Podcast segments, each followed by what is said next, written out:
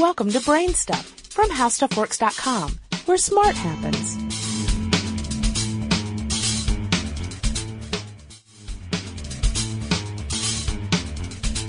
Hi, I'm Marshall Brain with today's question. How are movies stored on DVD discs? Even though the storage capacity of a DVD is huge and it can hold several gigabytes of information, the uncompressed video data of a full-length movie would never fit on a DVD. In order to fit a movie onto a DVD, you need video compression. A group called the Moving Picture Experts Group, or MPEG, establishes the standards for compressing moving pictures.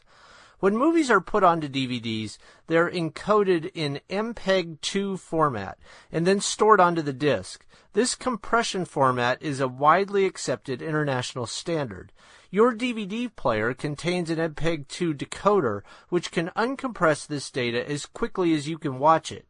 A movie is usually filmed at a rate of 24 frames per second. This means that every second there are 24 complete images displayed on the movie screen. American and Japanese televisions use a format called the National Television Standards Committee, or NTSC. NTSC displays a total of 30 frames per second, but it does this in a sequence of 60 fields, each of which contains alternating lines of the picture. Other countries use phase alternating line or the PAL format, which displays 50 fields per second, but at a higher resolution. Because of the differences in frame rate and resolution, an MPEG movie needs to be formatted for either NTSC or the PAL system. The MPEG encoder that creates the compressed movie file analyzes each frame and decides how to encode it. The compression uses some of the same technology as still image compression to eliminate redundant and irrelevant data in the frames. It also uses information from other frames to reduce the overall size of the file. Each frame can be encoded in one of three different ways. As an intra frame, which contains the complete image data for that frame. This method of encoding provides the least compression as a predicted frame, which contains just enough information to tell the DVD player how to display the frame based on the most recently displayed intra frame or predicted frame. This means that the frame contains only the data that relates to how the picture is changed from the previous frame, or as a bidirectional frame. In order to display this type of frame, the player must have the information from the surrounding intra frame or predicted frames.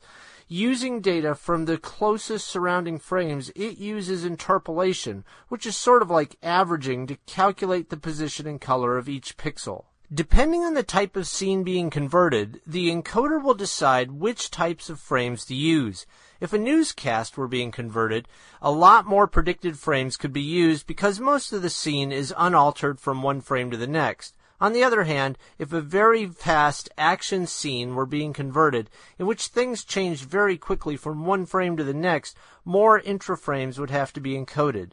The newscast would compress to a much smaller size than the action sequence. This is why the storage capacity of digital video recorders, which store video on a hard drive using the MPEG format, can vary depending on what type of show you're recording. If all of this sounds complicated, then you're starting to get a feeling for how much work your DVD player does to decode an MPEG 2 movie. A lot of processing power is required. Even some computers with DVD players can't keep up with the processing required to play a DVD movie. For more on this and thousands of other topics, visit HowStuffWorks.com.